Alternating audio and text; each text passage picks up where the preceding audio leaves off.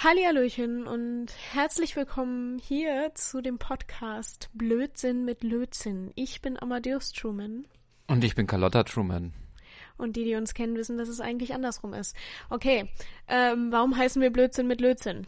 Ähm, es war eine dieser Ideen, die irgendwie äh, im Hochsommer, es war, ich, ich, glaube, es war sehr heiß und da so, ich habe früher, die, die, Leute wissen es ja gar nicht, müssen wir erstmal erklären, wir, wir haben beide früher ähm, bei uns im Elternhaus eben unterm Dach direkt gewohnt, das Dach fast ungedämmt quasi und es war sehr warm. Es waren mindestens 40 Grad und wir sind irgendwie beim Videoschneiden auf, auf die Idee gekommen, dass ein Format, das äh, Blödsinn mit Lötzinn heißt, ultra witzig wäre. Das wäre lustig. Wir wussten nur ähm, in der Zeit, wo wir noch viel Vlogs gemacht haben und so, ähm, wussten wir nicht, äh, was das für ein Format sein könnte, weil ich ähm, doch handwerklich relativ unbegabt bin. ja. Ich glaube, da hatte ich in äh, der Schule meine all meine einzige fünf jemals war in Werken, weil ich eine ähm, Brücke zusammenlöten sollte. Eine kleine Mini-Brücke, wo ein Spielzeugauto draufstehen sollte. Und wenn es das aushält für mehr als so und so viel Sekunden, ohne zusammenzubrechen, also die Brücke, ähm, sollte das Spielzeugauto aushalten, dann äh, danach wurde irgendwie die, wurde das irgendwie bewertet. Meine ist sofort durchgebrochen. Keine fünf Sekunden, kein gar nichts. kein nichts, also gar nicht. naja. Ja, kann ich nachvollziehen. Ich krieg da auch wenig hin. Lötzinn, ich weiß gar nicht, ob ich jemals gelötet habe tatsächlich. Hm. Keine Löten Ahnung. ist doch, wenn man mit einem Lötkolben irgendwie so, so elektrische Verbindungen verbindet, oder? Ja. Doch, habe ich, ich einmal, einmal habe ich das gemacht. Da habe ich mir so eine, so bevor Powerbanks wirklich in waren, habe ich mir eine, eine eigene Powerbank zusammengelötet oh mit so zwei äh, normalen AA-Batterien. das klingt irgendwie nach kaputten Handy. Ja, also ich habe das damals für die GoPro gebaut, aber nee, hat auch nicht gut funktioniert. also der Ausgangsstrom war, glaube ich, so schmal, dass ähm, das wirklich nicht, nicht gut funktioniert hat. Nee. Deswegen habe ich mit Blödsinn auch nicht die besten Erfahrungen gemacht, muss ich sagen. Naja, gut. Aber mit Blödsinn haben wir viel Erfahrung. Und, ähm, das schon, ja. Das definitiv. Ähm, dafür sind wir auch jetzt eigentlich nur zusammengekommen, um hier Blödsinn zu bereden. Ähm, oder viel mehr noch die letzten zehn Jahre, was wir alles so erlebt haben, weil ähm, wir eigentlich immer gemeinsam unterwegs waren. Ja. Wo auch immer alles uns hingeführt hat. viele Und Orte. Sehr viele Orte. Viele Orte. Grüße ähm, gehen raus nach Bösel. Ne? Bösel. Warte, was war denn nochmal Bösel? Bösel war dieses Euro-Musikfestival. Das ist quasi Ach. auch irgendwie so, die, die sind auch so ein, also das ist auch so ein bisschen wie der ESC irgendwie, wie die das da veranstalten. Und äh, das war das, wo wir, wo der, der Backstage-Bereich auf der Kegelbahn war. Stimmt, total crazy, ja. weil ähm, das war so weit draußen. Es war so ein Castro Brauxel-Moment. ja, stimmt. Eigentlich, Und ja. Dann war da plötzlich eine riesige Halle, ähm, wo dann Cascada aufgetreten ist oder irgendwie sowas. Es war ein bisschen stimmt. crazy. Cascada also, war ja da. Genau. Das war, äh, Bösel liegt irgendwie so, ich glaube, ich bin mir gar nicht mehr ganz sicher, das liegt irgendwo so im Outback von Ostfriesland, oder? So, so mitten im Nichts ist da plötzlich so ein, so, ein, so ein Dorf. Also es ist wirklich, also ich glaube, es ist tatsächlich eine, eine Stadt eigentlich, aber es ist halt wie ein Dorf und da ist dann so ein Dorfgasthof und daneben auf so einer Wiese so eine riesen Zelthalle aufgebaut. Also ja. so, das war ja auch irgendwie so, weißt du, so eine, so eine Oktoberfesthalle so eigentlich. Ja, genau. Es hat sich so ein bisschen nach Schützenfest, aber irgendwie advanced angefühlt. Ja, genau, ähm. genau. advanced, advanced Schützenfest, ja, stimmt. Und, Und dann war da. Genau, da waren, da waren halt mehrere Zelte. Ich war in, also jetzt nicht in dem riesigen, weil ich bin damals ja auch alleine aufgetreten, ohne Band oder sowas. Stimmt. Ja. Und, ähm, genau, war schon crazy. Die Euro-Musiktage. äh, ja, ähm, stimmt. Gut. Wann war das? Keine Ahnung. Auf jeden ähm, Fall interessant. 2014. 2014. War auf jeden Fall gut bezahlt, das weiß ich noch. Das stimmt. Das war doch dieser, ähm, dieser Gig, den im Nachgang von The Voice eben noch über das Booking von denen gekommen ist. Kannst du dich erinnern? Ach, echt? Ja. Ich weiß es nicht mehr. Die haben das richtig crazy ausgehandelt. Apropos äh, The Voice. Ja. Wir haben eine Umfrage gemacht auf meinem Instagram, ähm, was ihr so, also worüber wir so reden können. Und zu meiner Überraschung haben sehr viele äh, The Voice Kids angesprochen. Ja, fast alle, ne? Eigentlich. Das, das fand ich total crazy, weil ähm, ich hatte nie so das Gefühl, dass das so in letzter Zeit das Hauptding war. Vor allen Dingen so letztes Jahr um den Mai rum. Aber ähm, ja. interessant, dass sich so viele tatsächlich daran noch erinnern, dass ich da mal gewesen bin. Ähm, viele glauben es mir auch nicht, denen ich das erzähle. weil ich auch ganz anders aussah damals. Naja, aber ich meine, wir wissen ja noch alle, als du damals bei The Voice US gewonnen hast. Ne? Also, The Voice US. Das wissen wir noch alle so. ganz genau. Wo auch sonst. Ja. Ja. Verrückte Zeit. Verrückt. Verrückte äh, Community auf jeden Fall. Oh ja. Oh ja. Äh, ja. Sehr verrückt. Äh, die Community. Ja. Ist, äh, so, so, so, so ein krasser Kontrast auch zwischen eben dieser The Voice Kids Community und dann dieser, dieser ESC-Bubble. Das ist, sind so Welten, die sich quasi nicht berühren eigentlich. So, das, die existieren unabhängig voneinander. Ist tatsächlich einfach was ganz anderes, muss man sagen. Ähm, ich war ja damals auch beim Supertalent, als ich klein, ganz klein war, als ich neun war. Und auch das war ganz anders zu The Voice Kids. Also mhm. irgendwie, mhm. ähm, sind es doch alles irgendwo Castingshows, aber doch sind die überall verschieden. Und total, ähm, total. auch hinter den Kulissen ist das alles immer sehr unterschiedlich. Das heißt, man kann eigentlich nicht wirklich sagen, oh, Castingshows im Allgemeinen sind völlig kacke oder nur weil man eine mitgemacht hat oder erlebt hat, weil es tatsächlich für jeden ganz unterschiedliche Erfahrungen sein können. Mhm, genau. Ja, das stimmt total, also ja, und auch ich, so, so, der ESC-Vorentscheid ist, also, habe ich, also auch nie wie so, wie so eine klassische ähm, Casting-Show wahrgenommen. Nee, weil man ja tatsächlich auch, äh, weil es ging ja nur um diese eine Show. Hm. Im Prinzip. Ja. Und bei Casting-Shows ist es ja immer so, da sind mehrere Shows und äh, man kennt alle dann auch über Wochen, Monate, weil viel ja vorproduziert wird und so. Und das war ja jetzt auch gerade in unserem, in unserem Fall dann eher nicht so. Ja, da wussten wir dann Bescheid seit, naja, Ende Dezember. genau, ja. Ende Dezember 2018 und ähm, dann war es das gewesen. War es das gewesen, ja.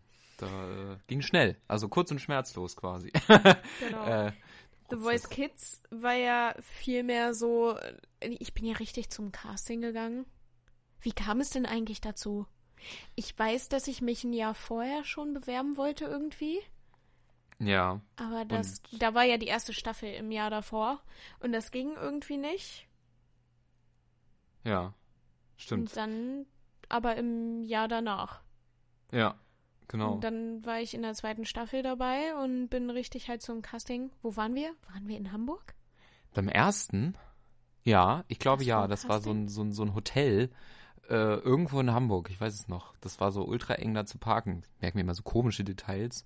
Aber ich weiß noch, ich, das war, äh, glaube ich, eine meiner ersten Fahrten nach meinem Führerschein. Das war wirklich oh. tatsächlich die erste Fahrt, ja. Ach, so, Scheiße. so Mama vollkommen zitternd neben mir. Und dann war da dieses Hotel und es war so ultra eng, um auf diesen Parkplatz zu fahren.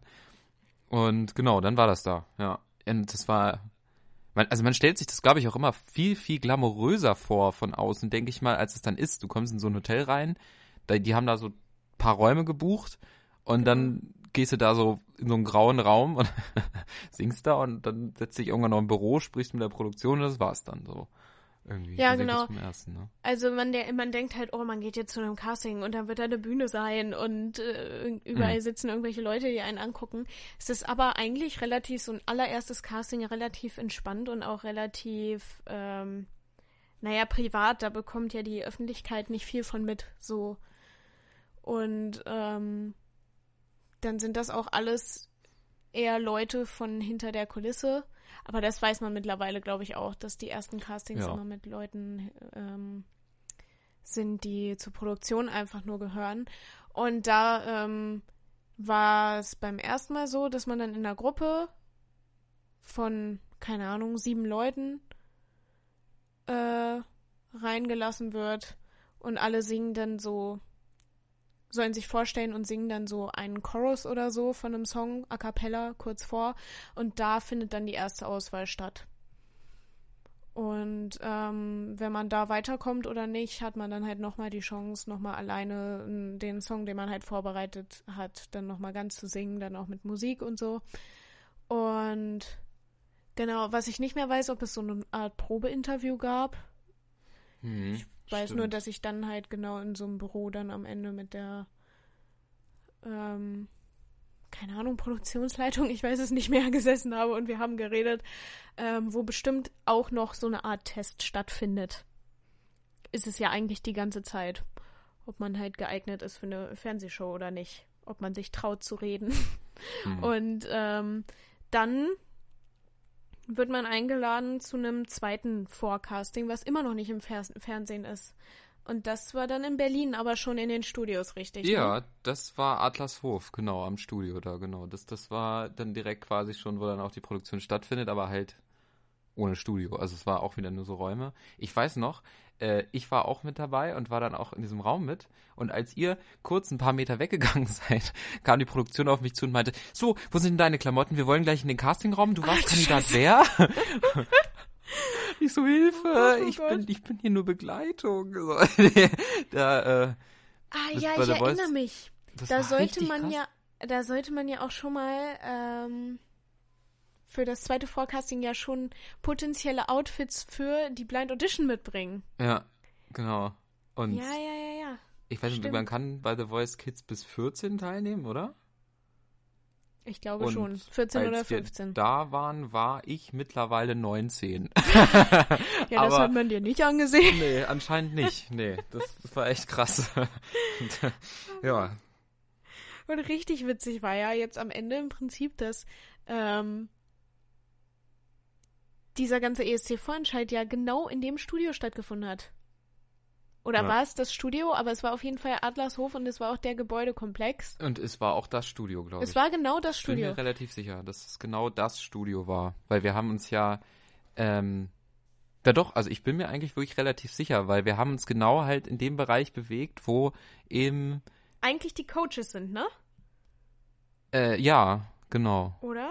Also ich Also- meine, ich war jetzt da, wo jetzt dieses Mal unsere Umkleidekabinen und so waren, so unser Rückzug, Rückzugsort, ähm, war da, wo vorher immer die Coaches lang gegangen sind.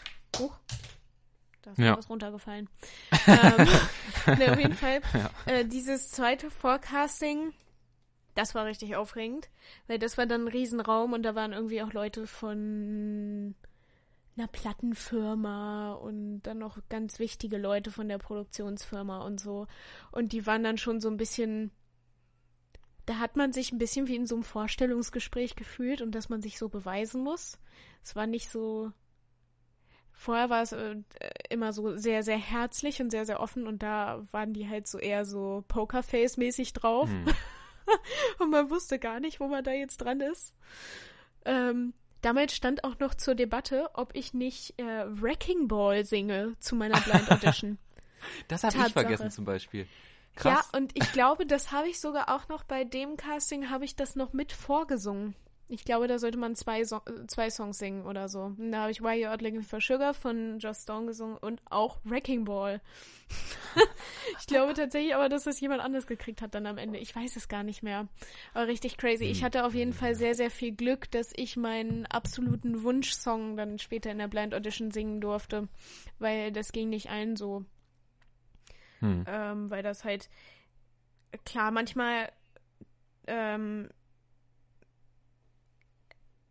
also wie kann ich das am besten formulieren? Es gibt ja dann eine Liveband, die das in der Blind Audition mit einem macht. Und es muss auch eine gekürzte Version ja sein, weil es immer nur 90 Sekunden sind oder so. Ist das richtig? Äh.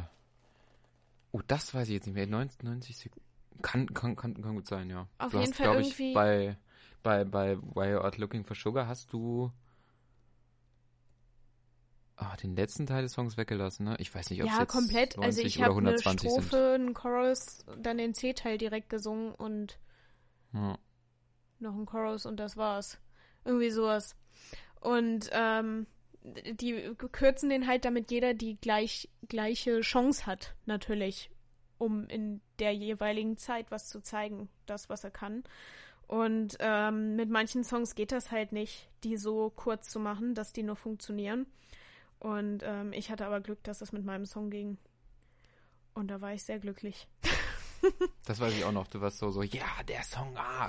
Also ich, also ja, ich war mir halt direkt komplett sicher, wenn du halt den Song hast, dass du es halt komplett ablieferst, weil also es gibt sehr, also es gibt echt auch kaum Songs, die wirklich so krank gut passen, so auf den, so, ne? Das ist halt echt, echt schon richtig, richtig cool, dass, dass du da die Möglichkeit hattest. Und das Besondere eben an der Show ist, finde ich immer, dass die ja wirklich, dass die Musik eben live ist. Dass die dann da halt, dass die Band dann ähm, den, den live spielt. Das ist Ja. halt auch eine totale Besonderheit. Und dass man auch vorher wie so eine Bandprobe noch hat, noch kurz. Und äh, das ist einfach äh, viel schöner, als wenn man da mit seiner Musik vom Band ankommt. da fühlt man sich, Ja. da fühlt man sich einfach sehr viel musikalischer. Ja, die Blind Audition. Ähm, was ja dann auch ganz, ganz verrückt war, ist, dass ich den Richard Istel getroffen habe. Äh, Oh ja. ich weiß gar nicht, an welchem Punkt wir dann wussten, dass wir uns beide beworben haben, aber ähm, zur Backstory mit Richard Istel, mit Richard Istel war ich damals schon im Supertalent im Finale. Und ähm, wir waren dann auch gemeinsam auf Deutschland-Tournee. 2010. Das ist, das ist so Und- krass eigentlich. ey. Also, das, das so, diese Zufälle, also, ja. Es war so, oh Gott, da fällt mir glatt mein Mikrofon runter. Es war so ein Zufall, dass der dann plötzlich in derselben Staffel The Voice Kids auch dabei ist. Ähm, ich glaube, wir haben das auch erst rausgefunden bei den Blind Auditions. Ich bin mir nicht mehr ganz sicher, aber ich meine, das wäre so gewesen. Wir haben Und dann- Witze drüber vorher gemacht. Ja, Weiß ich noch? stimmt. Wir dachten vorher, ja, das wäre ja jetzt mega witzig, wenn die plötzlich um die Ecke kommen und äh, wir hier das gemeinsam machen würden. Und dann war er wirklich da. Also es war äh, kaum zu glauben. Und dann haben wir uns natürlich gedacht, okay, wenn wir jetzt die Blind Auditions machen und äh, im Falle dessen, dass sich alle umdrehen sollten und so weiter, bla bla bla, ähm, wen wir dann auswählen, ähm, damit wir nicht im selben Team sind, damit wir nicht das Battle machen müssen. Weil das wäre echt kacke gewesen. Wenn wir im selben Team, weil wenn der Zufall es schon so will, dass wir äh, in derselben Staffel sind, ähm, dann wollten wir jetzt nicht auch noch riskieren, dass es dann passieren könnte, dass wir uns battlen müssen. Und ähm, dann haben wir uns entschlossen, wir werden auf jeden Fall ähm, nicht ins selbe Team gehen. Er war dann auch, glaube ich, vor mir dran und ist damals dann zu Lena gegangen. Er war, glaube ich, sogar, er war einen Tag vorher dran, ne? Ja. Ja, er, das wurde natürlich anders ausgestrahlt, als es aufgenommen wird, weil das Ja. wird ja an vielen verschiedenen Tagen aufgenommen und aufgezeichnet. Auch diese, die Interviews vorher und so werden ja immer an verschiedenen Tagen aufgenommen. Das sieht dann am Ende aus wie ein, ein ganzer Tag. Aber letztendlich ist das eine ganze Woche ähm, Ja. an Arbeit und Vorbereitung irgendwie. Und ähm, genau, er war irgendwie früher dran und dann wusste ich, oh, er ist bei Lena und ähm, dann wusste ich für mich auf jeden Fall, äh, das mache ich nicht. Das will ich nicht riskieren. Das ist ja Und- natürlich auch echt eine heartbreaking Entscheidung, so ein bisschen auch war für dich. Also, ja, ne? Also, also keine Ahnung, wie es verlaufen wäre, wenn ich damals zu Lena gegangen wäre ins Team. Ähm, aber ich war natürlich damals der absolute Lena-Fan. wie auch Leute schon vorher wussten. Aber ähm, genau, so hat es sich dann halt er- ergeben und ähm, ich weiß gar nicht mehr, warum bin ich, warum. Ich glaube, das war dann einfach so eine Entscheidung von dem Moment, dass ich dann mir Johannes Strate ausgesucht habe.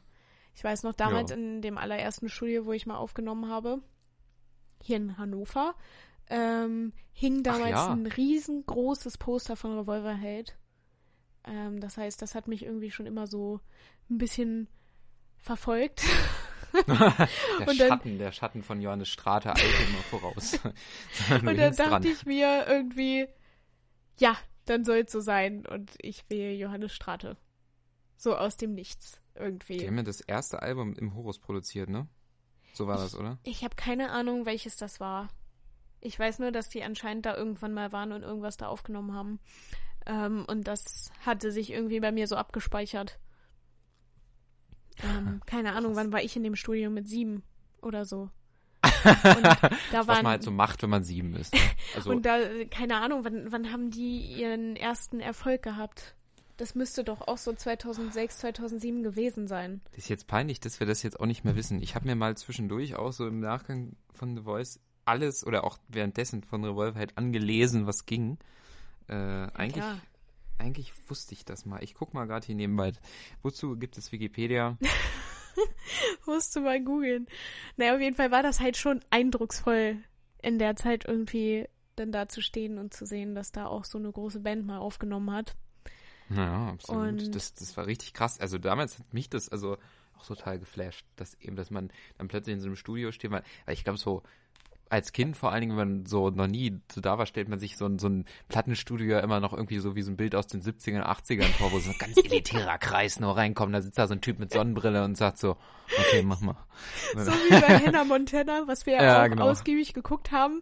Und dann war das doch ein bisschen anders als bei Hannah Montana. Ja, wenn man da total. so- Kommt dann so ein, so ein Medienhipster rein, so, so, ein, so ein junger Typ. Irgendwie, also meistens irgendwas zwischen 20 und 30 und wenn nicht, jung geblieben und Mitte 40. Ja, das klingt relativ akkurat. Und Ah, dann ja. geht das da los. Und äh, Genau, und ist auch super entspannt und niemand diktiert da irgendwas. hey, das ist ja auch im Endeffekt, ne? Das ist ja, das ist gut, ne? Dass Ja, das nicht so diese hierarchischen Strukturen sind, das wäre ja schrecklich. Also das wäre ja wirklich schrecklich. Ähm, ich habe gerade mal geguckt, das, das Debütalbum Revolverheld 2005. 2005. Ja, klar. Dann war das ja genau die Zeit, wo ich dann damals in dieses Studio Ja. gekommen bin und da hing dieses Riesenposter. Und da dachte ich so, ach du Scheiße. Wie cool. Ja, und genau, dann habe ich das, glaube ich, so schicksalsmäßig gesehen. Ähm, ja, und so ist es dann gewesen. Was kann man da noch groß erzählen? Also, naja, also das, ich meine, das war eigentlich ganz, ja, eine ne gerade wichtige Sache, die Ja. mich persönlich stark schockiert hat, ist das im Flur, in diesem Backstage-Flur von The Voice Kids, den man immer sieht, wo die Verwandten stehen und zugucken, dass die Wand, die aussieht wie eine Mauer, äh, einfach nur Pappe ist. Oder Styropor, die dagegen Stimmt. gestellt ist. Ja, das ist genau. keine echte Wand und die steht da auch nicht immer. Die wird da ab und aufgebaut, je nachdem, was da für eine Produktion stattfindet. Tatsächlich jetzt beim Vorentscheid stand das da alles noch, weil der Flur nicht äh, für Dreharbeiten verwendet wurde. Ja, genau. Aber ähm, ansonsten kann man halt die Wand einfach abnehmen. also das sind ja, keine ja. echten Steine. Ich weiß nicht, wie das äh, Design jetzt ist, ob das immer noch so in diesem Flur aussieht, aber ich weiß, damals war ich irgendwie sehr irritiert, dass das keine echte Steinwand ist. Ich auch, total. Und dann denkst du ja auch, so du stehst vor so einer, so einer Backsteinwand, das ist alles voll rustikal, weil so diese Bilder hinten von diesem, diesen, keine Ahnung, das war ja auch mal so ein Industriegelände oder so, von diesem Wareneingang und so, und das ist halt alles, so das ist halt alles voll weit voneinander entfernt, das hat gar nichts miteinander zu tun. Genau. Und Das, ist es halt auch. Dieser Flur ist wo ganz anders als dieser ähm, Bereich ist, wo man da sitzt, wo man die Familien so zusammen sitzen Hm. sieht. Dieser Backstage-Bereich ja sozusagen. Und der Bereich wiederum ist auch derselbe Bereich, wo dann später die Aftershow-Partys stattfinden. genau. Und wo auch die Leute durchgehen, um überhaupt ins Studio zu kommen. Das ist der Bereich, wo man da auch einfach rumsitzt für die Interviews vorher. Wo dann diese ganzen Sitzsäcke aufgebaut sind und so. Das heißt, es ist alles sehr setmäßig und kulissenmäßig. Was ich total cool fand. Dass ähm, das ein bisschen wie in so einer äh, ja, ich weiß nicht, wie an so einem Sitcom-Set oder sowas ist. Stimmt eigentlich, da habe ich noch nie drüber nachgedacht. Aber ja, es ist alles irgendwie wie in so einer Serie äh, so Genau, wo man halt ja den Eindruck hat, keine Ahnung, wenn man How I Met Your Mother sieht oder so, denkt man ja, man ist, man guckt da in eine Wohnung rein. Aber es ist ja tatsächlich ja gar keine Wohnung, sondern einfach irgendwas aufgebautes in einem Studio. Und ähm, so ist es bei The Voice Kids ja im Prinzip auch. Und das war total spannend, sowas mal zu sehen, wie es dann, wie man so eine Illusion erzeugen kann im Prinzip, dass es aussieht, als würden die Türen wo ganz anders hinführen und so. Und ja. äh, Du erwartest ja auch, dass dieser Türöffner kommt, so, dass du da durchgehst und dann kommt dieser Türöffner, aber das ist auch, also das war diese ja Tür existiert irgendwo, aber das ist also, ne, das, das. Von da aus kommt man auf jeden Fall nicht auf die Bühne. Nee, da kommst du ganz anders hin. Da, wo der Türöffner ist, stimmt. Das ist ja auch passiert. Der Türöffner. Das ah, wurde ja, ja, auch einen Tag vorher gedreht. Genau. Also wenn du durchgehst durch diese Tür und dann dann dann dort dieser ist ja dieser dieser Zwischenraum mit diesen Sitzsäcken oder so, genau, wo dann, wo dann damals noch, noch ja? Nee, sag. Was wolltest du äh, sagen? Wo dann damals noch Nela Lee. Genau. Oder? Ja, genau, Nela ja. Lee war es bei mir noch. Die ist dann ja. gekommen und hat gefragt, na, bist du aufgeregt und so. Also ich glaube, es war nicht bei allen so, dass es ein Tag vorher war, aber mir war es auf jeden Fall ein Tag vorher, wo das gedreht wurde. Mhm. Und ja, ähm, kann sein, kann sein, ja. Auf jeden Fall saß ich da auf diesem Ding und war sehr nervös. In Anführungsstrichen, weil es ja gleich losgeht. Oh Mensch, und ich gleich, oh, knapp langsam hier, einen Tag noch. Doch mal los hier. Und mir gleich von dem Türöffner ja die Tür zur Bühne aufgemacht wird.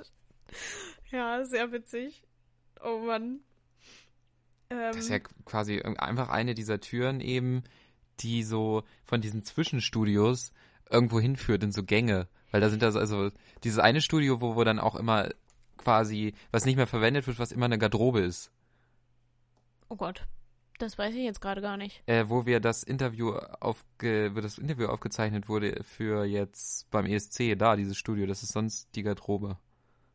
Bei The Voice. Ach so. Ja. Daran konnte ich mich jetzt auch gar nicht mehr erinnern.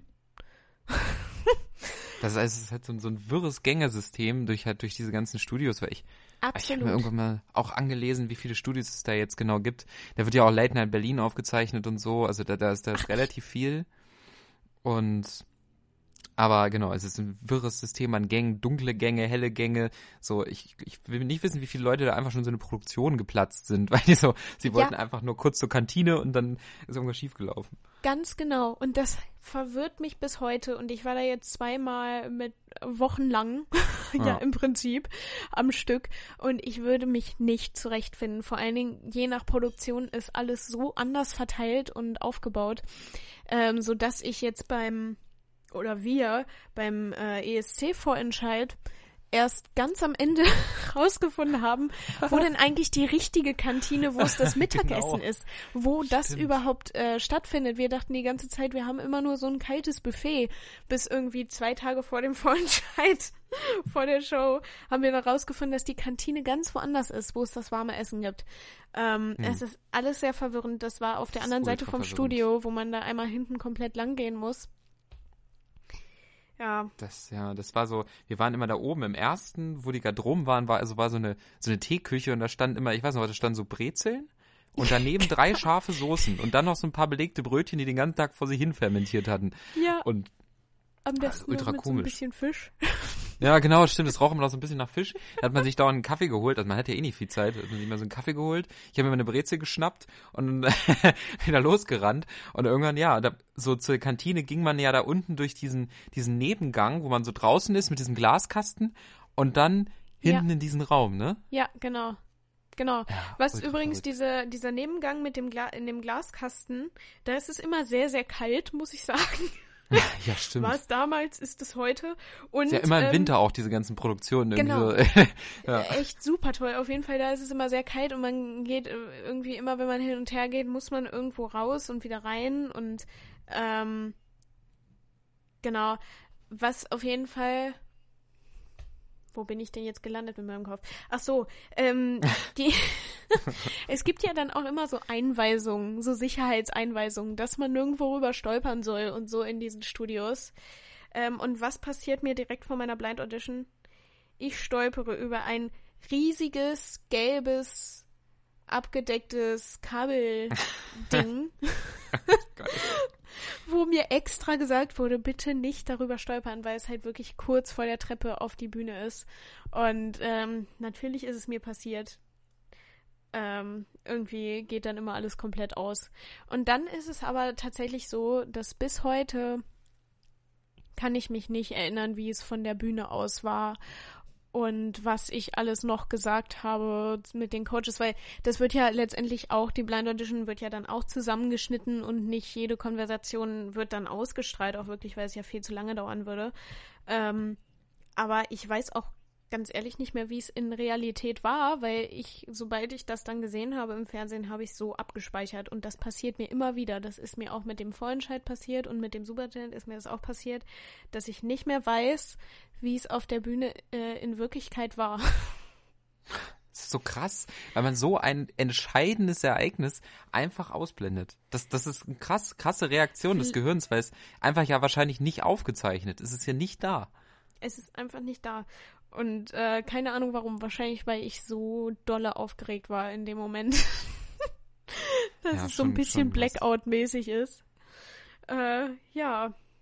Also es war halt nur deutlich, es war, ich glaube, mich zu erinnern, dass es deutlich mehr Konversation noch war, die halt dann, ja, sonst hätte, sonst dauert ja, glaube ich, dann jede Blind Audition da irgendwie 20 ja, Minuten. Das können das die ja, ja gar möglich. nicht machen. Die können ja nicht mal jede Blind Audition ausstrahlen, wo die Leute dann letztendlich nicht weitergekommen sind. Mhm. Weil es halt einfach viel zu viel wäre. Wie, wie viele Leute waren in Blind Auditions? 80? Oh Gott. Ich ja, glaube, es gab sein. 80 Blind Auditions in meiner, in meiner Staffel damals. Und natürlich kann dann nicht viel gezeigt mhm. werden, weil ja allein schon die, äh, die dann in die Teams reingekommen sind, das sind ja dann schon wie viele Leute? 15 oder noch mehr? Noch mehr. Ja.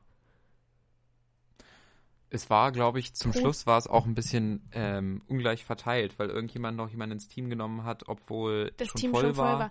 Das ist auch eine Sache, da frage ich mich immer, wie funktioniert das eigentlich, wenn man am letzten Tag der Blind Auditions mhm. dran ist, die ja irgendwie auf drei, vier Tage verteilt sind, ähm, wie die das schaffen, dann noch Plätze, also das irgendwie gleich zu verteilen und Plätze in ihrem zu Team zu haben und sich trotzdem umdrehen zu können und so.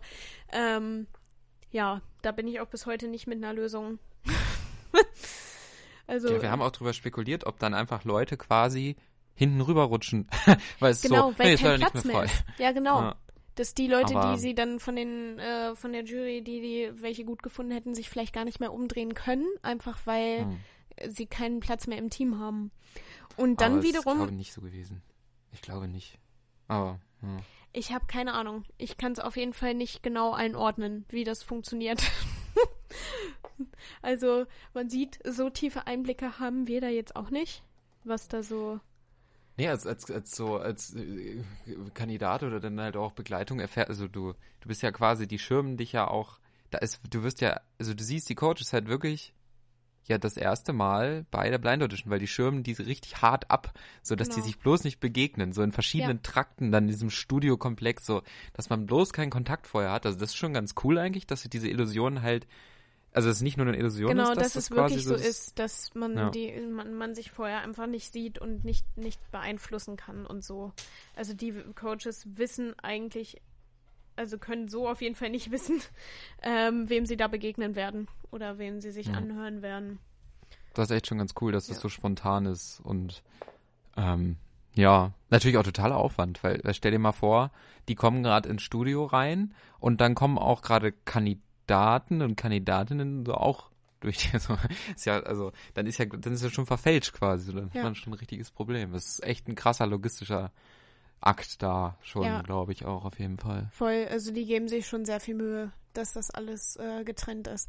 War auch beim Vorentscheid dann so mit der Stimmt. Jury, mit der Star-Jury. Ja, genau. Da wurden wir auch alle komplett abgeschirmt, dass wir uns vorher alle nicht sehen. Ja, stimmt, mit den, mit den äh, wie viel waren es? 20, ne?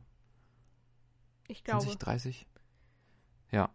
Ja, genau. Die Experten. Stimmt, Die Experten. Die ja. Experten, die durfte man auf jeden Fall, auf gar keinen Fall irgendwie durfte man dem begegnen. äh, davor. Und da hat, haben die sehr viel Wert drauf gelegt mit verschiedenen Etagen und Sicherheitspersonal und allem Möglichen, die das Ja, immer die hat- abgecheckt haben. Die hatten ja auch noch so quasi die EBU im Nacken, weil die ja so sehr darauf achten, dass das eben alles so voll äh, ja, ist. konform abläuft, so mit den ganzen und so. Ja, das, Ist das ja war schon richtig. noch krass. Ja, Ja. ja. auf jeden Fall. Irgendwie. Ja. Ja. Puh, ja. Ja, voll krass da. Dann hatten wir ja auch am, dann quasi am Tag der Show, musst ja auch, wenn du reingehst, dann ist alles nicht plötzlich total nicht mehr so locker wie vorher, sondern so richtig streng. Dann ist, steht da so ein Sicherheitsmann mit so einem Scanner und dann musst du über so einem Flughafen deine ganzen Sachen so durchscannen lassen. Und das beruht alles darauf, dass Stimmt. Heidi Klum es mal mit der äh, GNTM Finalshow richtig verkackt hat, mit diesem sogenannten Lockdown, eben, dass nur Personen eben drin sind, die gecheckt sind, so dass die Show halt abgebrochen werden musste. so richtig, richtig krass. Deswegen. Ja, ich habe jetzt gerade auch gesehen, ähm, tatsächlich, dass ja gerade wieder The Voice Kids gedreht wird. Ja. Und also auf, Le auf Lenas Instagram habe ich das gesehen in den Stories. Ähm, dass die jetzt ja auch Corona-technisch ähm, da nur reinkommen, wenn vorher Fieber gemessen wird und so. Das heißt, jetzt ist da auch noch das Sicherheitspersonal dafür zuständig, sich da hinzustellen mit so einem äh, Fiebermessgerät, bevor die reingelassen werden. Ach krass, was ist das für ein Aufwand? Und die, das Sicherheitspersonal da im Studio kann man sich so vorstellen, das sind eigentlich alles so, ja, so typische Berliner, ein bisschen breiter gebaut, weißt du? Und die machen immer so markige Scherze dann an der Tür. So, dich lassen wir aber heute mal nicht rein. Ah, ah, ah. Dann, Stimmt. Eher ruppige Scherze. Ja. Ähm, Kommt man manchmal auch, kann man den, also kommt auf die Person an, wie gut man damit umgehen kann. ja, absolut. Das ist manchmal schon ein bisschen schwierig. Aber wenn du quasi so, so einen Pass hast, dann lassen die dich eigentlich auch in Ruhe, weil die wissen, dass du, Ja, dass man dazu Naja, gehört. Und nach ein paar, ein paar Tagen hast, ja. wissen die es dann ja auch. Also ein bisschen merken die sich das ja auch. Ja, ich weiß gar nicht, wie ist es denn dann nach der Blind Audition weitergegangen? Äh, Blind Audition, das war dann, dann waren glaube ich so drei Wochen oder so Pause, ich weiß es gar nicht mehr genau. Und dann war ja die Aufzeichnung von, Von, von Battle Battles. und, und, und, und ähm, wie hieß denn das zweite? Sing-Offs, ne? Ja. Stimmt, die Sing-Offs. Aber die waren tatsächlich ja direkt nach den Battles. Und ja Mhm. auch mit demselben Song wie von der Blind Audition. Nur in, der, in deinem Fall dann in einer anderen In Version. einer etwas anderen Version. Sagen wir mal so. Ähm, ja, stimmt. Okay, jetzt erstmal die Battles. Also, ähm, äh, man, man kommt da auf jeden Fall immer an für eine ganze Woche vor der Show, die dann gedreht wird. Und zwischendurch werden diese ganzen Sachen gedreht, die vorher gezeigt werden, wie die Proben und die Interviews und bla bla bla. Und als erstes musste natürlich gefilmt werden, wie wir für die, wie wir in den Grüppchen ausgewählt wurden für die Battles. Ähm, und ich hatte ja ein Dreier-Battle. Das ist ja eher nicht so die Regel, sonst sind es ja immer Zweier-Battles, meine ich. Ist das ja, so? schon ne? häufig. Es sind Schon eigentlich häufig, immer ja. Zweier-Battles. Bei mir war es ein Dreier-Battle. Ähm, und dann wird ja auch noch der Song zugeteilt. Und ähm, ja, das wurde ja äh, tatsächlich vom Coach verkündet vor der Kamera. Das wussten wir jetzt nicht vorher. Oder so. War doch so, Das oder? war da auch, da auch in diesem, ähm, auch in so einem quasi, in einem Chill-Out-Bereich mit so Sofas und so. Und dann saß ihr da alle und dann haben, ich weiß noch, Johannes hat dich aufgerufen mit, sie ist ein bunter Vogel oder so. Irgendwie sowas. Jeder weiß, von wem wir reden. Und von wem reden wir? Und dann alle Carlotta. Und Ja. dann kam ich da an. So nervig wie ich bin. Mit diesen Riesenschuhen, diese, diese Fellschuhe. Diese, Hatte ich die äh, da an? Oh Gott. Ja. Die Ja, du an. also immer wenn ich, ich kann mir da diese ganzen Sachen und Interviews und so bis heute nicht ganz so gut angucken, weil ich mich ein bisschen cringy finde. Muss ich ganz ehrlich sagen. Also ein bisschen peinlich war das schon, aber ähm, nichts, wofür ich mich wirklich schäme, sondern einfach, ja, Du warst man, ja auch halt jünger, ne? Du Genau, warst man ist jetzt mitten in der Teenagerzeit so, da ist man halt ein bisschen anders. Und das Ja. war so Hashtag Hammerfettbombe krass. ne? Genau, und äh, das vermeide ich auch heutzutage zu sagen. Auf jeden Fall ist nicht unbedingt ernst zu meinen. naja, ähm, ich entschuldige mich hiermit bei allen, die es genauso genervt hat, wie es mich nervt. Aber im Ähm, Endeffekt, das war ja nun mal dein Ding, warum du auch so weit gekommen bist. Eben diese. Weil das ich Hammerfettbombe krass gesagt habe. Ja, genau, das, Das- deswegen. Genau das war der Grund, warum ich ähm, ja überhaupt Ja. zu der Show zugelassen wurde. Ja, genau. Grüße gehen raus auch an dieser Stelle an, an, an Helge Schneider An oder Helge Schnissel. Schnissel, wie die Rapper sagen. Ja, keine Ahnung, das war halt so die Zeit. Ähm, unter anderem war ja auch mein Grund bei TV. Stopp, nochmal bei TVK, The Voice Kids, bei The Voice Kids ähm, mitzumachen, weil ich natürlich jede Chance irgendwie ergreifen wollte, irgendwann mal bei TV Total auftreten zu Oh dürfen. ja, oh ja. Was ja, äh, war das nicht in dem Jahr dann tatsächlich vorbei? Ja, genau. Äh, nee, es war äh, 14 war The Voice Kids und 15 war es vorbei im Dezember. Ja, also es war noch, ich weiß noch, Daniel war dann da, das haben wir ja auch noch gesehen. Dann. Ah, ja, genau, genau, genau. Der Gewinner war dann da. Am Ende. Ja. Genau, und in der Staffel nach mir, die waren ja dann bei Luke Mockridge. Ah, Weil- oh, das weiß ich nicht genau, mehr. da- Das weiß ich nicht mehr. Auf jeden Fall ähm, ein Grund, The Voice Kids gewinnen zu wollen, um einmal bei TV Total auftreten zu dürfen. Du warst nah dran. Du warst ziemlich nah dran. Du warst an Stefan Raab so, so zweimal in deinem Leben warst du an Stefan Raab so Müh dran. Ja, aber leider hat es nicht geklappt. Aber das war natürlich auch die Zeit, wo dann halt äh, Zirkus Halligalli ja total groß war. Und Oh ja. genau, hat mich sehr geprägt, das Duett von Si Sido und äh, Helge Schnissel. Hammerfeldbombe krass. Neo Sido was keine. Oh Richtig geil. Unfassbar dieser Auftritt. Helge Schneider ähm, hat dann dauerhaft den Text vergessen und dann sind sie in so einem richtig so luftgefedert wippenden Cadillac vom Studio weggefahren. Unfassbar alles. Schon ein bisschen Also, ja, schrecklich auch. Naja. eigentlich schon. Ich hab's neulich erst wieder gesehen. Ja, Ich dachte, das muss ich mir mal wieder angucken. Naja, auf jeden Fall, ähm, Hammerfettbombe krass. Relativ Ja. nervig. Battles waren wir. Chronologisch gesehen. Äh, Battles Auswahl, das wurde tatsächlich ja am ersten Tag gedreht. Musste es ja, damit wir dann üben können gemeinsam den Song. Und ähm, dann ging es auch mit den Proben schon los. Und das war halt viel auch mit Vocal Coaches, die im, äh, im Background ja auch waren. Es gab ja die Hauptcoaches, Johannes, Lena und Henning, und die hatten dann jeweils auch noch Side-Coaches. Und dann gab es auch noch separate Vocal Coaches, die dann so im Prinzip die ganze Zeit unsere Betreuung übernommen haben. Ähm, genau, und dann haben wir je nachdem immer mal wieder äh, rotierend die ähm, Vocal Coaches waren immer dabei und dann war manchmal der Side Coach dabei und manchmal der Hauptcoach. Und dann haben wir die Songs geübt und die Verteilung bestimmt und einfach gemeinsam entschieden, äh, wo was noch geändert wird oder wie wir die zweiten Stimmen verteilen und so weiter. Und ähm, dann hatten wir richtig Performance-Coaching auch mit ähm, einem Tänzer, meine ich. Ähm, halt einem richtigen Performance-Coach. Ähm, der uns dann gezeigt hat, was wir auf der Bühne, die ja so quadratisch wie so ein Boxring aufgebaut war, was wir so machen können und wo das Publikum so ist und wann wir wohin gehen. Und ähm, das war total lustig, hat total viel Spaß gemacht. Und ähm, was ist noch so in der Woche passiert? Natürlich so Zwischenstände, die dann auch aufgezeichnet wurden, halt, wie läuft's gerade mit dem Üben und ob wir schon was davon vortragen können und so weiter. Ähm, dann Interviews, wie wir den Song finden und wie wir, ob es Beef zwischen uns gibt oder nicht.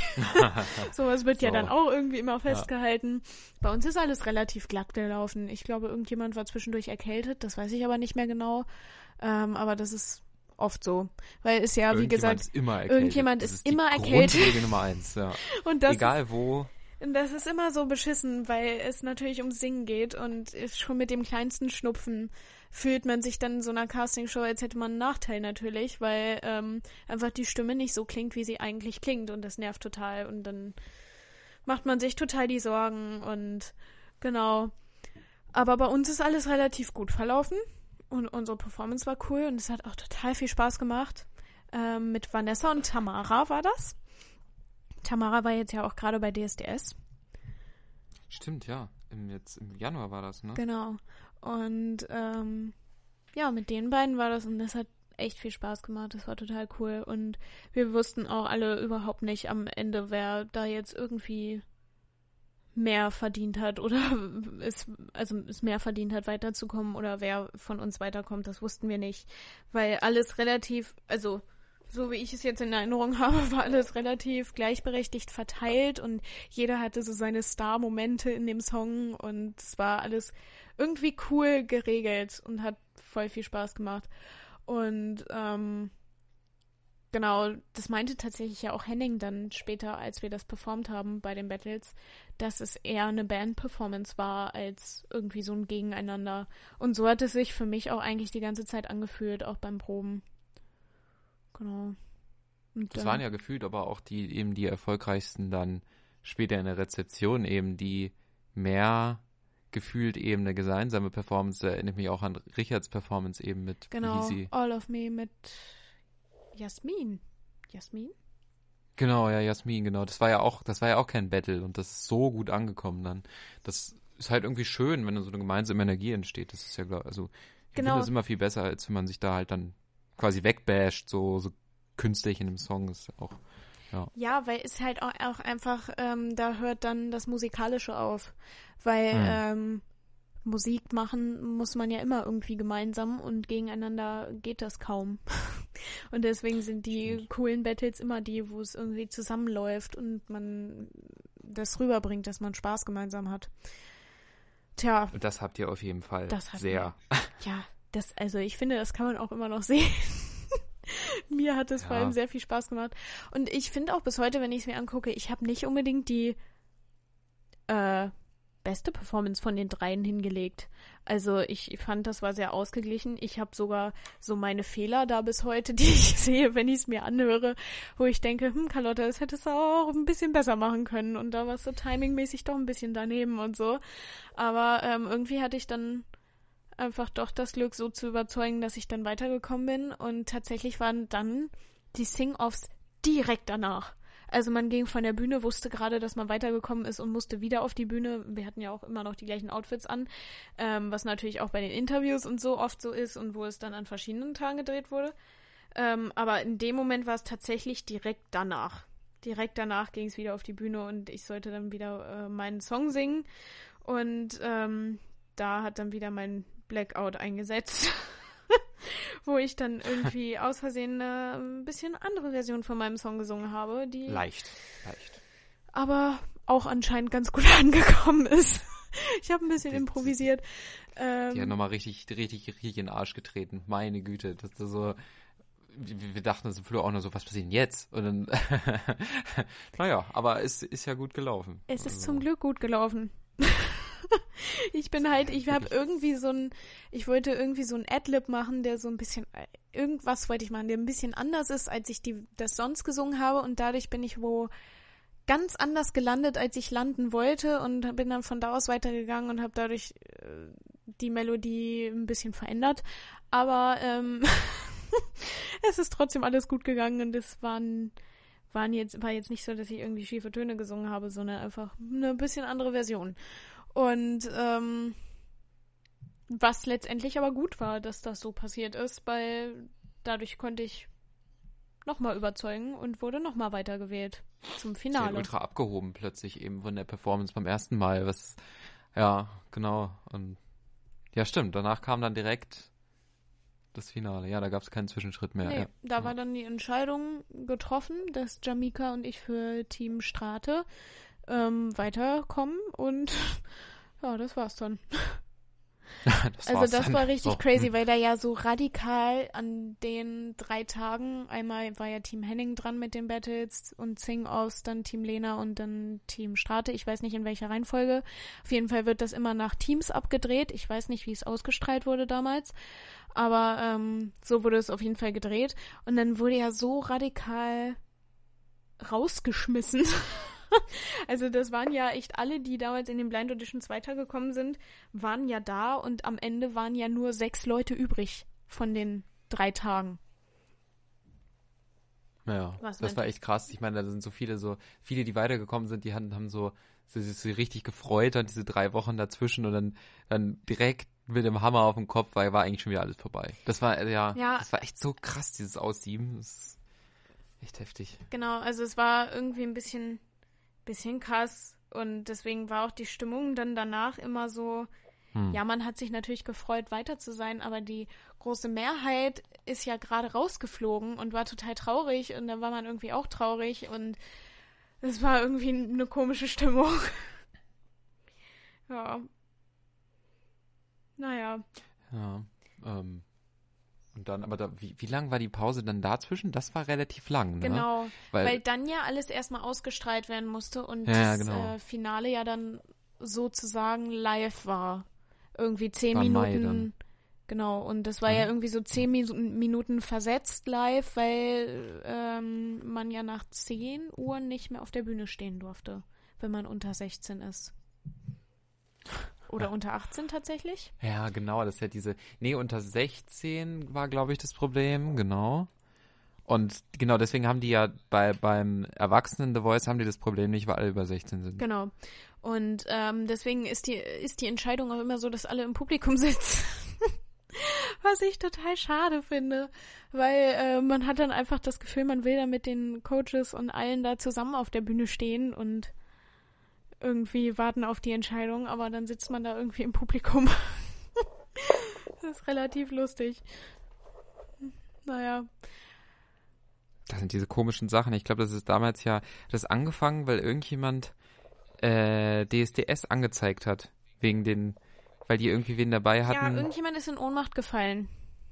Ja, genau. Und dann, dann ging das irgendwie los, dass Genau. die diese, diese Kinderschutzvorschriften auch im Fernsehen da anwenden mussten.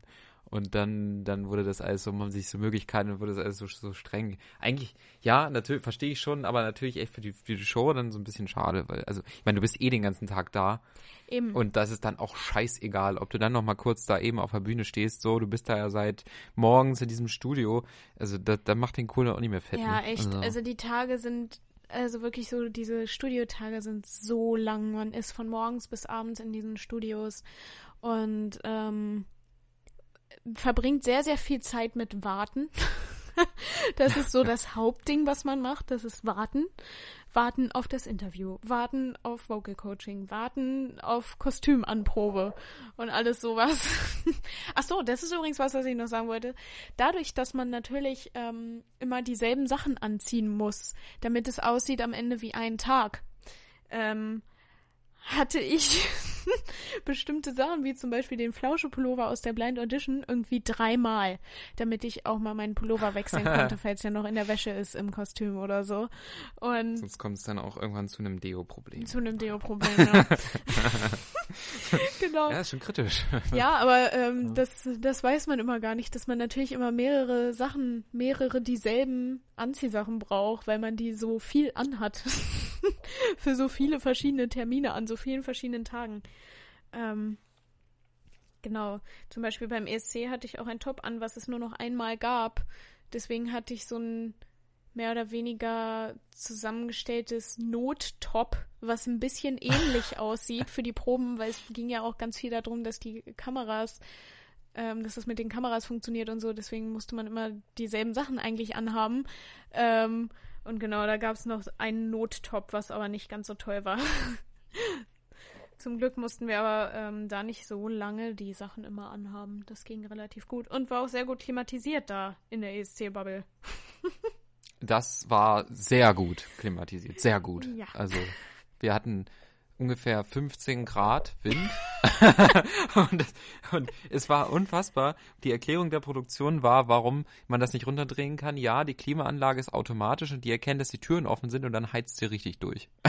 und also, okay. Also es war Ja. wirklich echt kalt, dass wir dann irgendwann alle eigentlich nur noch draußen in der Sonne waren. Ja, und da muss, also das war ja wirklich vom Warten her war der ESC Das krasseste. Das unfassbar. krasseste ja, ever. Und man war immer so unfassbar. müde dann irgendwann zwischendurch. Ja, weil draußen waren es 30 Grad Sonne. Mhm. Drin war es arschkalt, Und so dass man richtig, äh, also wir hatten richtige Jacken und Decken, mit denen wir die ganze Zeit rumgelaufen sind. Also total crazy. Ja, einfach mal Jacke zugemacht hier. Aber das ist ein Phänomen, was mir auffällt, das ist echt überall so in Studios. In Sachen, wo Dinge gefilmt werden, es ist immer richtig kalt. Überall. Und man braucht immer irgendwas, was man schnell an- und ausziehen kann, damit man die, äh, das irgendwo hinten liegen lassen kann oder einem Runner geben kann oder so. Ähm, dass man bis kurz bevor gefilmt wird einfach noch seine Jacke anbehalten kann oder so, weil es, es ist immer kalt. Es ist halt, weil das immer, es sind ja quasi, diese Studios sind immer irgendwie solche alten Industriehallen, die null gedämmt da irgendwie vor sich hinstehen und wo man halt krasse Technik reingebaut hat, aber halt, ja, Genau, also sonst ich halt auch nichts, ist ja nicht zum Leben so, ne? Ich weiß auch nicht genau, warum das so krass ist. Vielleicht liegt es auch einfach an der Technik, dass es besser ist, wenn es da so kalt ist, ja, klar. natürlich. Ähm, aber ist schon hart. Also ich will gar nicht wissen, was Models immer durchmachen müssen. Ja, stimmt. Das immer so, ja, immer in den, den, den, den kleinsten Teilchen, die irgendwo die Haut total frei und dann in solchen rumwarten, drei Stunden Genau. zum Auftritt, ja. Genau. Ja, das muss echt krass sein. ja. Aber halt schon echt witzig, dass sich das halt sogar in Israel fortgesetzt Ja, hat. Da denkt man, ist. Hochsommer war. So richtig komisch. ja. Oh Mann. Ja, Adlershof. Sind wir wieder das in Hof Berlin. ist schon. Hä? Was hast du gesagt? Ja, wir waren jetzt gerade bei Israel gelandet, aber ähm, Stimmt, ja, ist ein bunter Mix. Hoffe, ihr habt die Karte im Kopf und wisst gerade, wo wir sind. wir jumpen immer ein bisschen. Ähm, Ja. Wir sind jetzt wieder bei 2014, Adlershof. Ich glaube, jetzt sind wir tatsächlich auch schon beim Finale angekommen. Ähm, Ja. Natürlich lange Zeit dazwischen, lange Zeit dazwischen hier so. Und irgendwann, da kamen noch ein paar Mal Kamerateams dann eben vorbei, so zu Hause. Und als wir dann halt zusammen alle die Show dann im Fernsehen auch verfolgt haben und so. Und da war halt relativ viel zwischen an Vorbereitung noch. Und dann kurz bevor du dann halt dann da bist, dann, keine Ahnung, Radiointerviews noch. Und dann kommt nochmal die Zeitung Stimmt. vorbei. Und das ist dann alles schon immer so eine relativ intensive Zeit dann auch. Voll. Weil, Was ich auch total So. vergessen habe, wir hatten, also ich hatte ja auch noch das Glück, dass ich die ähm, Einladungsüberraschung bekommen habe. Mit Tore. Ach ja, genau, damit fing es ja eigentlich dann vor den Blind Auditions erstmal an. Ja, genau, wo, wo ich, ich ja persönlich eben schon drei Wochen, bevor du wusstest, dass du von den Blind Auditions bist, Bescheid wusste. Genau. Und das war echt die härteste Zeit, weil so normal, ich kann halt sehr schlecht Sachen irgendwie geheim halten. Und auch wir haben ja auch dauernd zusammengehangen. Und vor allen Dingen Und- dachte ich mir schon so, weil wir hatten natürlich auch alle so schon ab da eine WhatsApp-Gruppe. Da war WhatsApp so gerade so voll am Kommen. Ich hatte mein erstes Ja. iPhone, meine ich, damals. Und 3GS, ich ja. ja, hatte diese WhatsApp-Gruppe und äh, mit Leuten, die auch beim Casting waren und dann schon geschrieben haben, ob sie irgendwie eine Rückmeldung bekommen haben und so weiter. Und dann wusste ich schon von so ein paar Leuten, die schon wussten, dass sie weitergekommen sind und ich dachte mir, okay, die melden sich nicht mehr, ich bin nicht zu den Blind Auditions eingeladen, weil Das hast tendenziell du so sagen, gesagt, so voll traurig, so im Wohnzimmer. Ich weiß noch so, oh, ich glaube, ich hab's nicht geschafft. Und wir alle so, oh, oh, mm. es war echt schwer, weil, ach Gott, du warst, du warst richtig traurig und in der Situation will man dich ja nicht stecken lassen. Aber wir waren im Hintergrund so die ganze Zeit schon irgendwas am Planen. Ja, und ich habe mich gefreut, weil dann kam irgendwie, also ich hatte ein Jahr vorher in Hannover mal so ein ähm, Bootsrennen mitgemacht und hab, also ich ha, habe nichts gemacht, außer mich auf eine Insel zu setzen als Meerjungfrau und wurde von Piraten geschoben. Ähm, das ist hier so ein Ding auf dem Maschsee. Und ähm, von der Firma, die diese Flossen macht, wurde ich halt, also von Mermaid Cat, ähm, wurde ich gefragt, ob ich ein Shooting machen kann. Und das wäre dann hier in Hannover im Stadionbad und ich habe mich total gefreut, ähm, dass das passiert. Und dann wurde mir auch gesagt, ja, es kommt auch noch ein Fernsehteam, die halt so interviewen und das mitfilmen wollen und so weiter. Irgendwie sowas. Und ich dachte, ja, whatever, okay. ja, so, ach Mensch, naja, lass mal mal machen. Und dann ne? wurde mir. Oh, und ich ähm, hab irgendwie einen Tag vorher hatte ich einen riesen Pickel auf der Stirn. Oh. Und alle so zu Ja. mir, ja, lass den abheilen, macht da jetzt nichts dran und schminkt den über. Und ich dachte so, ach, ist doch völlig egal, weil wenn wir da nur Fotos machen, das kann man eh einfach wegretuschieren. ja, falsch gedacht leider, ne?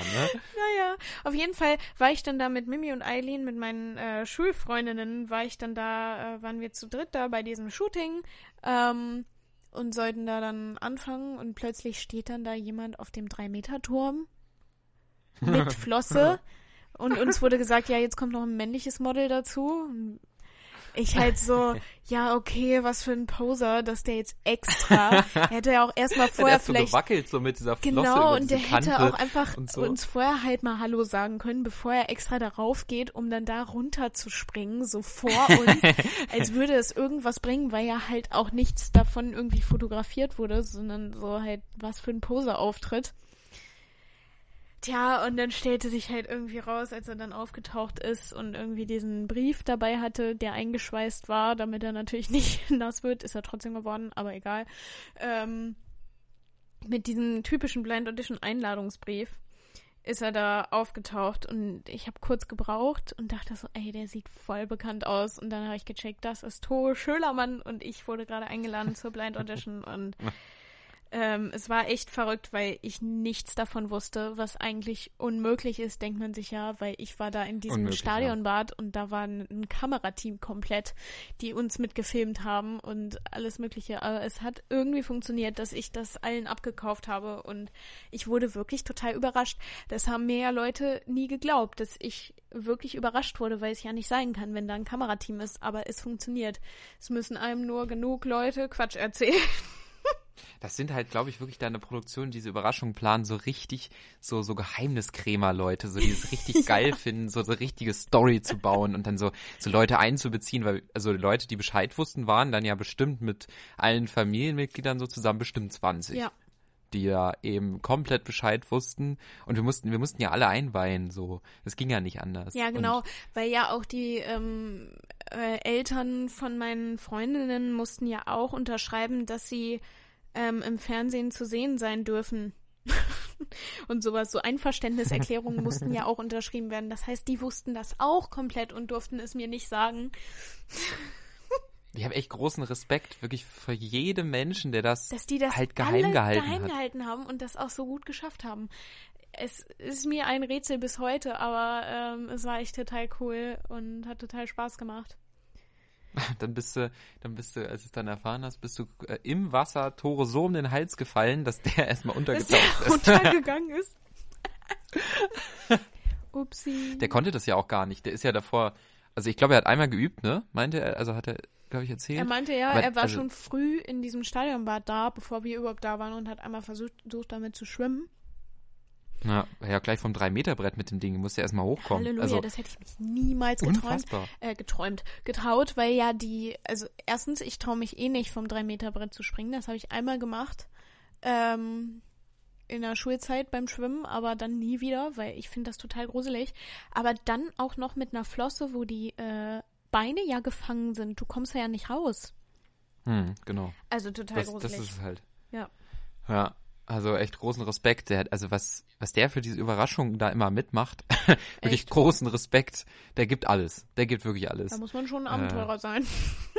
Ja, aber ich glaube, das ist er auch. Ja. Der ist ja also so an sich ist er wirklich, das ist eine Erscheinung. Der ist richtig durchtrainiert so ist, äh, ist schon schon krass, aber total nett auf jeden Fall. Er hat Ja. dann ja auch noch immer zwischendurch mal so so geschrieben nochmal und so und Genau. ja, echt cool, Richtig echt cool. lieb. Ja. Cooler Typ. Und ähm, jetzt. Ach nee, das darf ich noch nicht erzählen. Das erzähle ich dann demnächst. Ja, uh, da kommen wir zum nächsten. Ja, das, das, das muss noch auf. Ich weiß, glaube ich, ungefähr, was du meinst. weißt du, was ich meine? Ja, ähm, es kommt demnächst mal wieder was im Fernsehen von mir, aber das dauert jetzt noch ein bisschen, weil tatsächlich sogar der Sendeplan ähm, sich geändert hat durch diese ganze Covid-19-Sache. Aber genau. Ähm, hat im entferntesten Sinne auch was mit Tore Schölermann zu tun.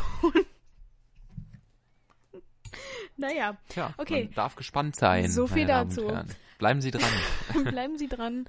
Ähm, gut, Finale. Was kann man dazu noch sagen? Was war im Finale Ähm, los? Also die Organisation war natürlich groß, weil wir haben dann, während irgendwie so die, die eine Hälfte der Familie eben dann, dann du warst mit Mama ja da, dann in Berlin und so, die anderen haben dann irgendwie halt die, die, diese Fahrt dann halt auch organisiert, eben Stimmt. von, von, von dein, deiner Meine ganzen Klasse, Klasse. war ja dabei. Das war der Hammer. Boah, ich hatte so eine tolle Klasse. Ähm, und so tolle Lehrer, die das alle irgendwie mitgemacht haben. Bin ich bis heute sehr stolz drauf. Ja. Das war echt krass, weil da haben wir einen Bus geschartert. Also, nee, tatsächlich haben wir ähm, ein Busunternehmen gefunden, die eben irgendwie das gesponsert haben. Ich, ich weiß nicht mehr, wie die, wie die Sache genau war. Aber Genau. genau. Und dann hat noch, es hat noch ein Bäcker hat noch Brötchen und so gestellt und so. Und dann war das Fernsehen da, bei der, bei der Abfahrt vor der Schule, das ist ein Riesenbahnhof. Ungefähr alle Lehrer haben sich eingetragen zur Betreuung, denn das, die Leute mussten ja betreut werden. Ah ja, und René war dabei. Und dann haben sie ein Säckchen getrunken. Ja, die haben vorne, die haben, also die Lehrer haben, Lehrerinnen, vor allen Dingen Lehrerinnen waren ja dabei. Ich weiß gar nicht, ob ein männlicher Lehrer dabei war. Ich glaube gar nicht. Ich weiß gar nicht. Ähm, glaube auch nicht. und, naja, die haben sich mit René, Grüße gehen raus. Ähm, viele, viele wissen, wer es ist, der uns, die uns zuhören, glaube ich. Der war auch im Bus und hat dann mit den Lehrern einen Sekt getrunken. Ja, ein Sekt, sagen wir einen. Sagen wir. Und dann, es war sehr lustig. Vorne da saß so die Lehrerinnen-Fraktion und dann so in der Mitte saßen so die Leute, die auch noch irgendwie so dabei waren wie ich und äh, halt, ja, andere, andere Freunde noch so. Und hinten war halt komplett Schulklasse. Und da war halt richtig Rambazamba. richtig krass. Die alle halt im selben T-Shirt. Wir hatten alle ein T-Shirt, wie man sich halt so vorstellt.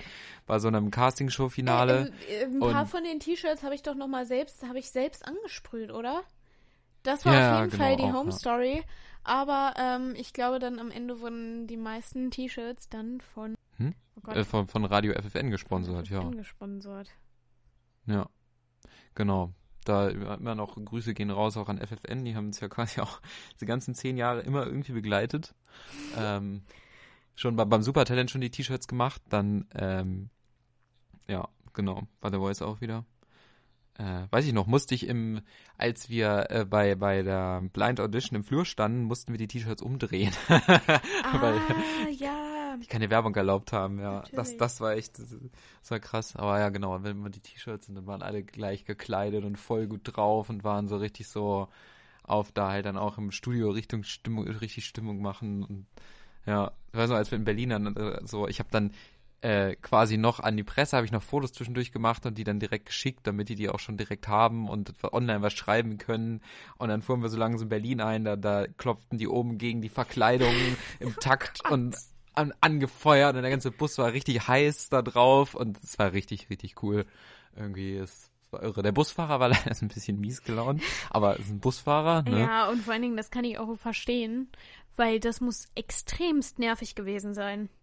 So mit so einer Schulklasse von Garbsen bis nach Berlin zu fahren. Hei, hei, hei. Ja. Ja, genau. Das, das stimmt eigentlich, aber naja.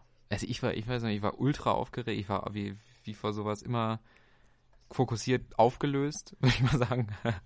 ähm, ja. Und immerhin habe ich nicht wie vor dem Vorentscheid dauernd geweint. Also, oh Gott. Also, das, Vor der halt- Entscheidung war das, ne? Weil es so schlecht um uns stand. Ähm, du meinst jetzt, ja, ich habe also in der Woche vor dem Vorentscheid habe ich schon immer, wenn ihr abwesend wart, die ganze Aufregung ist immer plötzlich Oh Gott. irgendwann rausgeplatzt, Ach wenn ich dann so im Scheiße. Stillen war. Oh nein, Ich immer kurz kurz geweint so und dann ging's wieder. das ist ja so, es war schrecklich. wirklich Nee, war also positiv, so war es eher so ein positives Weinen auch so, weil diese ganze diese ganze Anspannung oder diese Chance, die so vor einem liegt, Hm. das das ist einfach so ultra emotional, das musste ich immer kurz verarbeiten. Das ist dann immer kurz rausgekommen und dann ging's weiter. So, dann ging der Wahnsinn weiter irgendwie. Ui. Ja, aber da warst du Ja. ja auch echt die ganze Zeit mit dabei und hast jeden kleinen Schritt mitbekommen beim ESC. Ja, Das war ja bei Das- The Voice Kids noch nicht ganz so dolle. eben. Ja, das ist dann halt, ja, ist es dann so, so, man macht dann so, während ihr da irgendwas gemacht habt, macht man dann Dinge irgendwie im Hintergrund. Ich habe ja auch noch die ganze Zeit Videos noch Genau. produziert, dann spät in der Nacht noch, noch fertig gemacht und das war halt, ja, es war, so, das sind dann immer so Wochen unter Vollstrom. Ähm, Ja. Aber es ist ja auch gut so. Ist nur, nur so, Ja, so so schafft ist man es halt. auch. So ist das halt. Absolut. Naja, und dann, naja, und dann, dann kamen wir da, um wieder zu 2014 zurückzukommen. Ja, ähm, das ist, glaube ich, von außen, wenn man nicht dabei war, vielleicht ein bisschen verwirrend. äh, ich glaube so, auch. wir sind, Diese Chronologie. weil es ist halt immer dasselbe Studio. Ja, das verbindet Selbst man halt wahrscheinlich so ein total bisschen. miteinander. Ähm, Weil es halt einfach derselbe Ort war. Und es haben sich tatsächlich auch seitdem so in den Einrichtungen da nicht so viel geändert. Nee. Also das sieht, sieht genau gleich aus eigentlich. Naja, jedenfalls kam man in Berlin an und das, der Bus kochte und dann sind wir dahin und dann gehst du ja so durch das Foyer und so mit den ganzen anderen Leuten und dann sind da schon die anderen Fanclubs eben dann von den anderen Kandidaten, Kandidatinnen und ja, ul- ultra krass. An so einem Tag ist da, also da ist immer alles los. Das, das ist wie so ein, das kann man gar nicht beschreiben. Irgendwie total krass, so das Feeling. So alle voll, voll angespannt, aber auch halt so voll freudig dann eben, dass so, so wenn man halt wirklich monatelang halt auch dann wirklich drauf hingefiebert hat, ist also ein bisschen das Gefühl, was auch mitschwingt, dass, dass man es jetzt endlich dann auch irgendwie hinter sich bringen will. Ja, So. also ich denke bis heute, ich wäre sehr, sehr gern mit in diesem Bus gewesen. Und ja ich hätte ich. auch War gern schön, mit ja. den anderen irgendwie da im Publikum zusammengesessen, weil ich glaube, das hat schon sehr viel Spaß gemacht. Auf jeden Fall haben sie mich so angefeuert, das war total cool. Also das hätte ich echt niemals gedacht, dass die da so dahinter stehen. Ähm, auch gerade meine Klasse und so, das weiß man ja immer nicht so, so als Schüler, der auch sich irgendwie da so untermischt.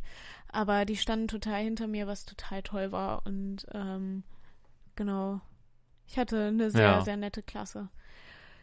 Ja, und was habe ich gemacht in der Zeit? Ich habe mich beschäftigt damit, mit Johannes Strate ja auch noch zu proben, ähm, weil Jamika, ähm, Johannes und ich ja gemeinsam einen Song performt haben, Iris. Ähm, den mussten wir noch Ach ja, proben genau, und genau, den habt ihr, ja, ja, stimmt, das haben wir immer noch mit den Coaches dann einmal die ganzen Teams. Genau, ja, haben stimmt. noch einmal einen Song mit den Coaches gesungen, was natürlich total cool war. Ähm, tja, was haben wir noch gemacht? Zwei, zwei Songs musste man ja komplett vorbereiten. Bei mir waren das Raw und I Don't Wanna Miss a Thing von Aerosmith und Raw von Katy Perry halt. Und dann wurde auch irgendwann entschieden halt, das läuft dann alles irgendwie in der Woche, welcher Song erst gesungen wird und welcher dann als zweites, falls man weiterkommt, weil ja dann im Finale auch noch eine Ausscheidungsrunde stattfindet. Mhm. Und ähm, alles sowas. Also da waren wir halt auch einfach nicht mehr so viele Leute. Wir waren ja sechs Kandidaten nur noch da in dem Studio und ähm, ich glaube, es war generell ein bisschen ruhiger einfach. Weil man hat auch mal hin und wieder die Coaches gesehen, wie die da durch die Gänge huschen, weil es natürlich für die auch sehr viel einfacher war, jetzt da mal lang zu gehen, ohne dass sie direkt von allen Seiten ähm, befragt werden von irgendwelchen Kids, die da rumhängen. Ja. Ähm, deswegen waren die jetzt dann auch mal irgendwie ein bisschen näher da und man hat die gesehen und die haben mit einem mal geredet, was voll cool war und ähm, war generell auf jeden Fall sehr viel persönlicher als das Supertalent zum Beispiel. Ja, Live-Situationen sind aber, finde ich, sowieso immer irgendwie entspannter als ähm, die Vorproduktionen, weil Ja, so, weil weniger passiert, weil man ja, weil es beschränkt sich ja alles im Prinzip nur auf diesen einen Tag, außer vielleicht die Home Story oder irgendwas. Aber ähm, ansonsten geht's halt dann wirklich nur noch darum, welches Outfit ziehen wir an, wann und ähm, wie ist die Bühnenshow und welchen Song singe ich wie.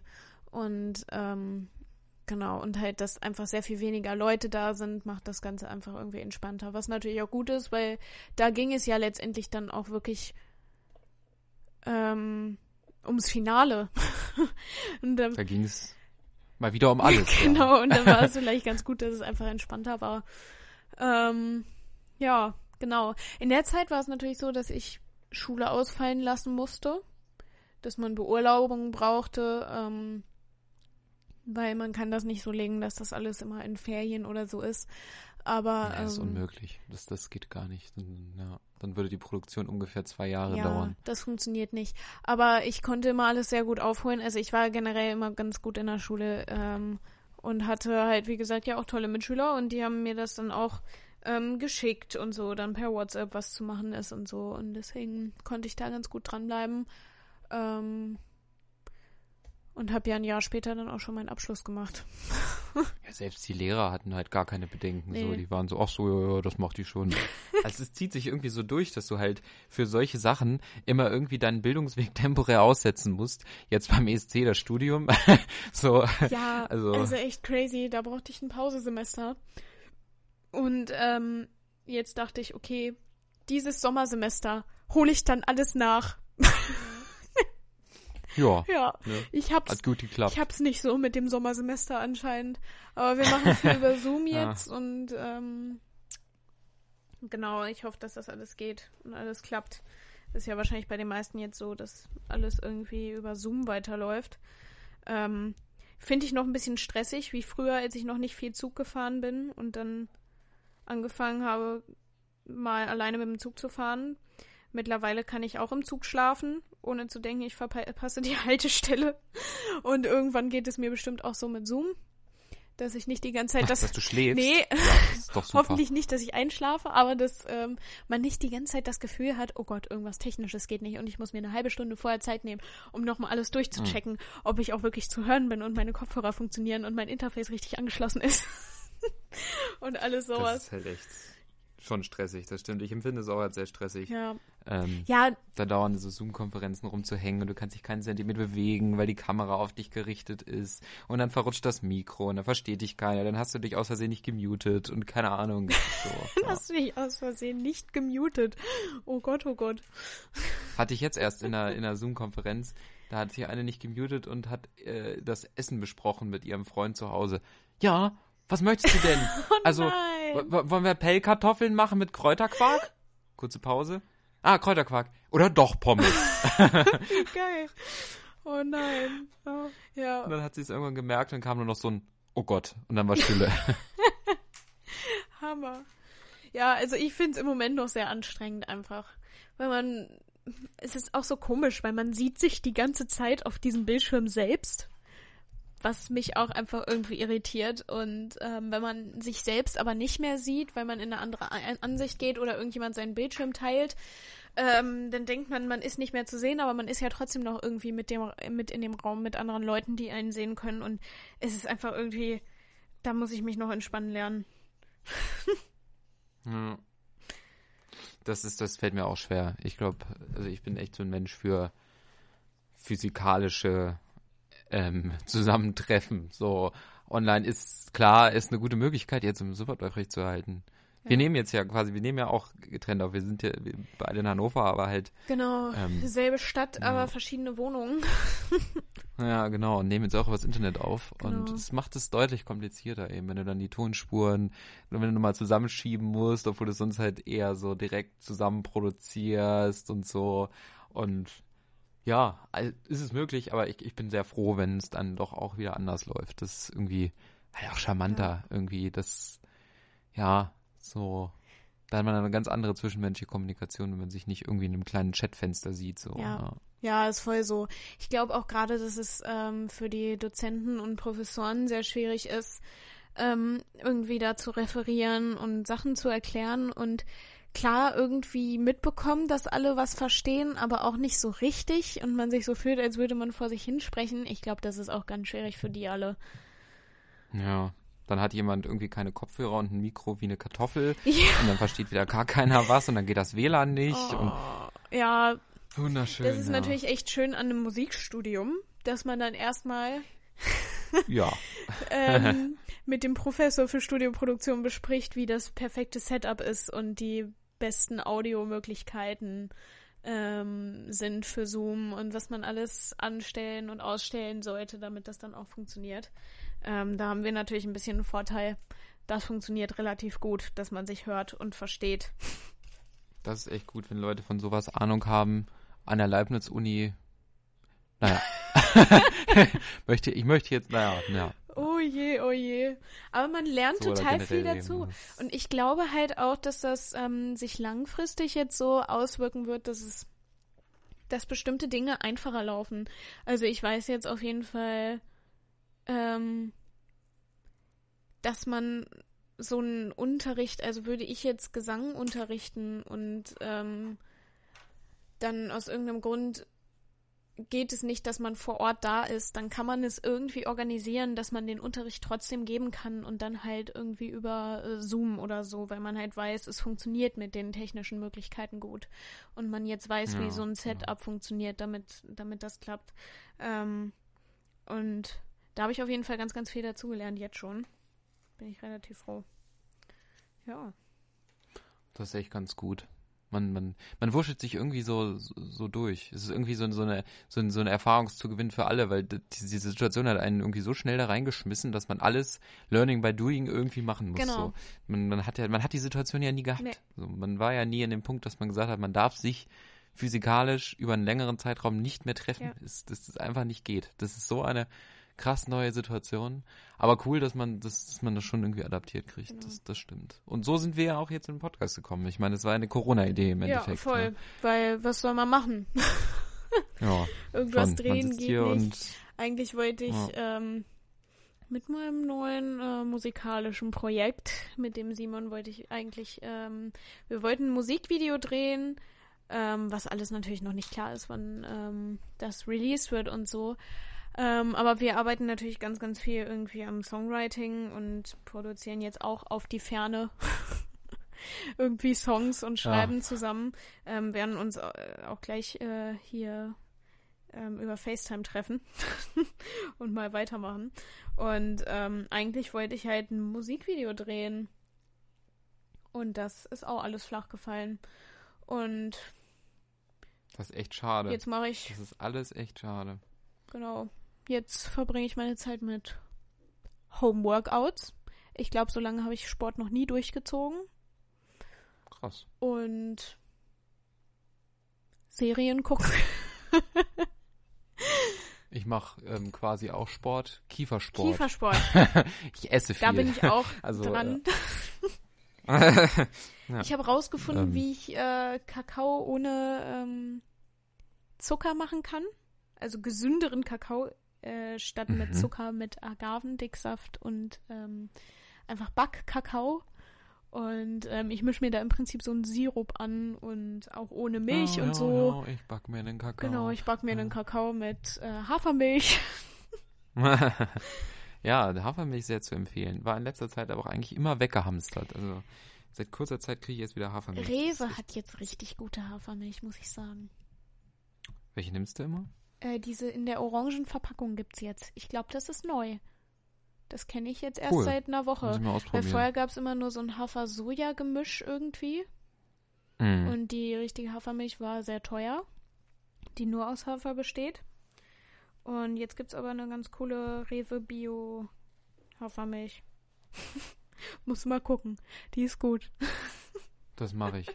Ja, also ich glaube, wir, wir, sind jetzt bald auch bei, bei anderthalb Stunden. Ach, du ich glaube, wir, ähm, wir beschließen das erste Kapitel dieses Podcasts. Ich würde auch und, sagen.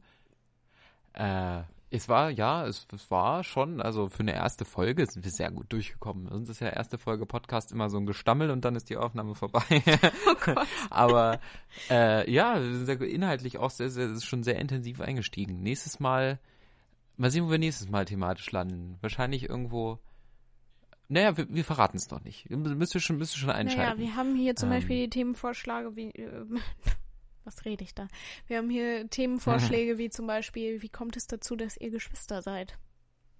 So. Tja, das, das erzählen wir nächstes Mal. Das mehr. ist eine interessante Geschichte. die, erwartet man nicht. das und vieles mehr beim nächsten Mal bei Blödsinn mit Lötzinn und vielleicht auch ein bisschen geordneter. Ähm, ist halt jetzt wie so ein Telefongespräch ein bisschen durcheinander in Erinnerung schwelgend. Aber ich glaube, das ist ja auch das Konzept des Podcasts, oder? Das ist ja auch, was die Leute wollen. Ich hoffe es. Von daher, so, ja, wir, ähm, ja, wir, wir hören uns demnächst. Die, die Corona-Zeit ist quasi noch lang. Ja, äh, genau. wir haben ein bisschen Zeit und äh, ja, macht's gut, bleibt gesund vor allen Dingen. Und dann, genau. dann, dann hören wir uns wieder hier in diesem, diesem, diesem exklusiven Format. Blödsinn mit Lötzinn. Tschüss. Ne? Ciao mit Wow. Also, haut, haut rein. oh Gott, oh Gott. Bye, bye.